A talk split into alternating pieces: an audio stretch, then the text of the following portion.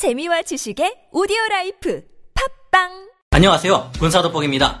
여러분, 우리의 국방력을 끌어올리는 데 있어서 정말 큰 변화를 가져올 중대한 변화가 생겼습니다. 바로 42년간이나 이어져온 한미 미사일 사거리 지침이 완전히 폐지된 것인데요. 얼마 전 있었던 한미 정상회담에서 이 미사일 지침 자체를 아예 완전히 해제하고 우리가 개발하는 탄도미사일의 사거리 지침이 공식적으로 완전히 폐지되면서 한국은 미사일 주권을 완전히 확보하게 되었습니다. 탄도미사일은 우리에게 적대적인 세력으로부터 하여금 우리를 공격할 수 없게 만드는 초강력 수단 중 하나인 것으로 알려져 있습니다. 그런 만큼 이제 우리 대한민국은 세계 어느 나라도 감히 함부로 우리나라 위협을 가할 수 없도록 엄청난 사거리를 가진 탄도미사일, 잠수함발사 탄도미사일을 개발하는 것이 가능해졌습니다. 그뿐만 아니라 앞으로 미래의 전장이 우주공간으로 확대되는 것에 대비해 우리 스스로 독자적인 인공위성을 개발하고 발사하는 것도 가능해졌는데요.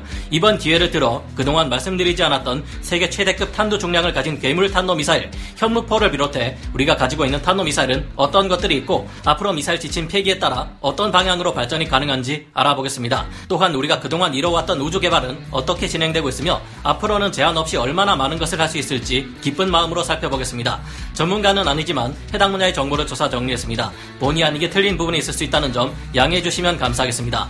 전술 핵급 위력을 가진 괴물 탄도미사일 현무포, 얼마나 더 강해질 수 있나? 우리나라는 현재 엄청난 미사일 전력을 가지고 있습니다. 구형 현무 미사일만 해도 800기에 사거리 500km 이상의 1톤급의 탄두 중량을 가진 현무2A, 2B는 약 900기, 사거리 800km급의 탄두 중량 1톤이 넘는 현무4-4는 300기 정도를 보유하고 있습니다. 그리고 2017년 탄두 중량 해제 이후 만들어진 탄두 중량 2톤급의 미사일인 현무2D도 있습니다. 여기에 해외에서 도입해온 타우러스 미사일 260기에 기존 에이테킴스 미사일 220기, 도입 예정인 한국형 타우러스 미사일도 300기를 넘어가며 다른 전술 미사일들 역시 500기가 넘을 정도입니다. 이 중 가장 긴 사거리에 가장 강력한 위력을 가지고 있는 것이 현무포 시리즈의 탄도 미사일이라 할 수 있겠는데요. 우리가 현재 개발하고 있는 현무포 단거리 탄도미사일 SRBM은 대한민국 국군의 주력 미사일 체계인 현무 미사일 시리즈의 최신형 모델로 약 800km의 사거리를 가지고 있습니다. 사거리도 결코 짧지 않은 수준이고 북쪽 동네에게는 대응할 수 있었지만 이 정도로는 우리 주변을 에워싸고 있는 모든 주변국들의 위협에는 대응하기 어려웠는데요. 하지만 이제는 상황이 달라졌습니다. 미사일 사거리 제한이 없어졌으므로 더욱 긴 사거리를 가진 탄도미사일을 개발할 수 있을 것으로 보이는데요. 2020년에 기본적인 개발이 완료된 탄도미사일 현무포의 진짜 무서운 점은 엄청난 탄두 중량입니다. 현무포는 2.5톤 이상의 탄두 중량을 가지며 이 미사일이 목표물을 타격할 때는 전술 핵무기급의 관통력이 나옵니다. 핵무기를 제외한 현존하는 벙커버스터 중 가장 강력하다는 것이 GBU-57인데 이 항공폭탄은 60m나 되는 엄청난 관통력을 가지고 있습니다. 그런데 우리가 개발한 현무포 미사일의 지하시설 관통 능력은 100m 수준으로 대벙커 관통력이 1킬로톤급 전술 핵미사일에 버금갈 정도입니다.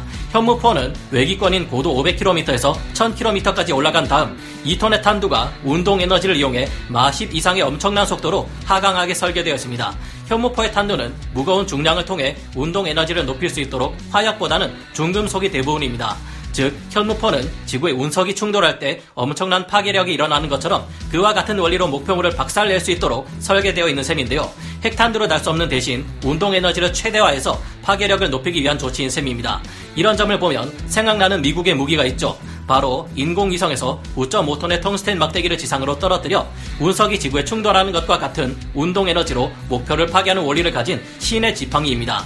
이런 점을 볼 때 한국의 현무포는 사용하는 플랫폼이 인공위성이 아니라 탄도미사일로 달라졌을 뿐 한국판 신의 지팡이라고도 볼 수 있겠습니다.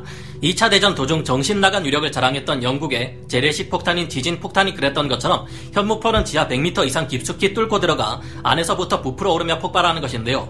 현무포는 무거운 탄두의 무게를 감당하기 위해 2단 로켓을 채용했으며 추력편향 노즐 TVC, 스텔스 도료인 램과 함께 상대방의 레이더에 더 작게 표시되는 저피탐 설계 등의 신기술까지 적용됩니다. 이 모든 것이 적용될 경우 현무포는 고도의 미사일 방어망까지 돌파할 수 있게 되어 거의 난공불락 수준의 생존성을 가지게 될지도 모를 일입니다.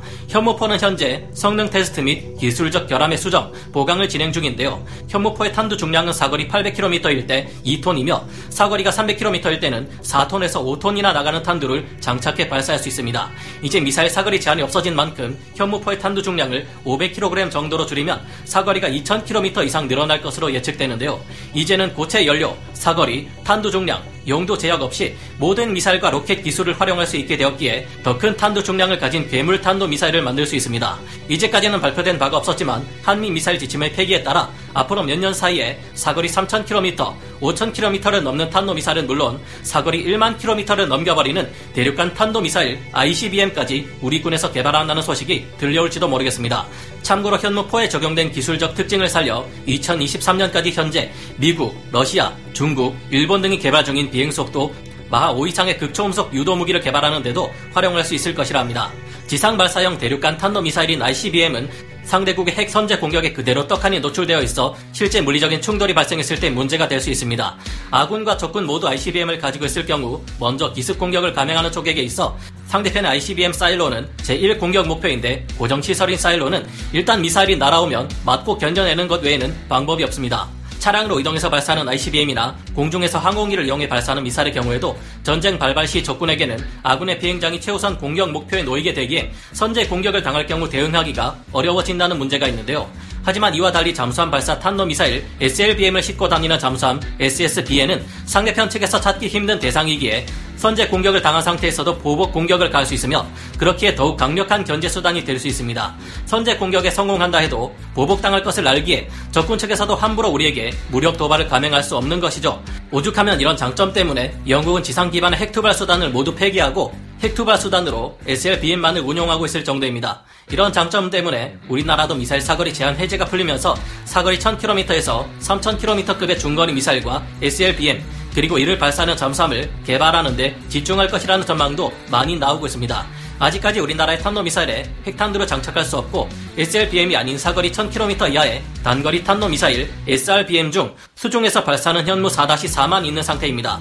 현무4-4 미사일은 3000톤급 잠수함인 도산 안창호급 잠수함 9척에 먼저 탑재될 계획인데요. 이 미사일을 운용하기 위해 도산 안창호급 잠수함은 발사대를 수평발사대에서 수직발사대로 변경한 상태입니다. 하지만 머지않아 핵잠수함이 개발되고 이번 한미 미사일 지침 폐기로 인해 길어진 사거리의 잠수함 탄도미사일 SLBM을 가지게 된다면 찾기 힘든 망망대에서 불쑥 튀어나와 적진을 향해 SLBM을 어디서 기습적으로 쏘아야 될지 알 수 없을 겁니다. 수상함에서 발사하는 현무4-2 또한 한미 미사일 지침 폐기로 인해 더욱 긴 사거리와 무거운 탄두 중량을 가질 수 있을 것으로 기대되는데요. 실제로 건조될지는 아직 의문이지만 우리 해군에서는 우리 국군이 너무 많이 보유하고 있어 남아 도는 미사일들을 좀 더 전술적으로 활용하기 위해 한국판 아스널식 합동화력함을 운용할 계획인 것으로 밝혀진 상태입니다. 우리 해군의 합동화력함은 경하 배수량 5000톤 규모의 척당 150발 이상의 함대지 탄도미사일이나 순항미사일과 함께 근접 방어무기체계, 경어뢰 등으로 무장할 계획인데요. 거대한 미사일 창구나 다름없는 아스널십에서 기존보다 사거리를 더욱 크게 늘린 현무4-2가 운용된다면 적들로서는 가장 위협적인 요주의 대상이 될 것으로 보입니다. 이런 이유로 합동화력함은 추진되지 않을 수도 있습니다. 적들로부터 노려지는 제1목표가 아스널십이 될 텐데 한 곳에 미사일을 몰빵한 합동화력함은 한 번 이르면 그 리스크가 너무 크기 때문이죠. 미 해군의 항공모함조차도 강습 상륙함이나 무인 수상함 등으로 전력을 분산시키고 있는 중인데 이런 기조와도 맞지 않고요. 그 대신 현무4-2와 같은 미사일을 앞으로 배치될 세종대왕급 배치2 이지스 구축함이나 KDDX 호위함 등이 운용하게 될 가능성도 있습니다. 우주개발, 한미 미사일 지침 폐기로 발전 가능성이 크게 늘어난 것은 우주 분야에도 해당됩니다. 그런 만큼 이제는 군사위성 발사용, 우주로켓 개발 등 우주 군사력에 관련된 기술력 또한 우리나라에서 확보할 수 있게 될 텐데요.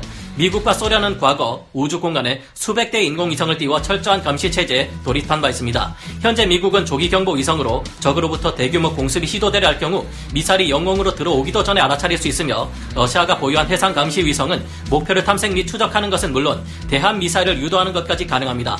지금도 미국과 러시아는 각자 수백 개의 군사용 정찰 위성을 보유하고 있는데요. 우리나라에서도 현재 여버스에서 제작한 아나시스2 군사 위성을 운용 중이며 이 위성을 통해 통신 가능 거리, 정보 처리 속도, 전파 교란 대응을 비롯해 향상된 단독 작전 수행 능력을 가지게 되었습니다.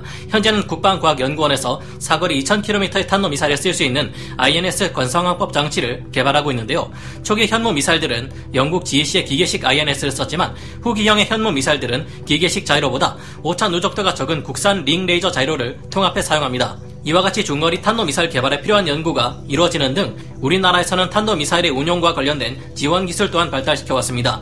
이제는 이 같은 연구가 빛을 볼 수 있게 상황이 반전된 이상 우리 군의 탄도미사일과 이를 지원하는 플랫폼의 개발은 더욱 가속도를 띠게 될 전망인데요. 우리가 무제한의 사거리를 가지는 탄도미사일을 가질 수 있게 된 것은 이제까지와 달리 전쟁 억지력을 발휘할 수 있는 전략급 무기를 가지게 된다는 것을 의미합니다.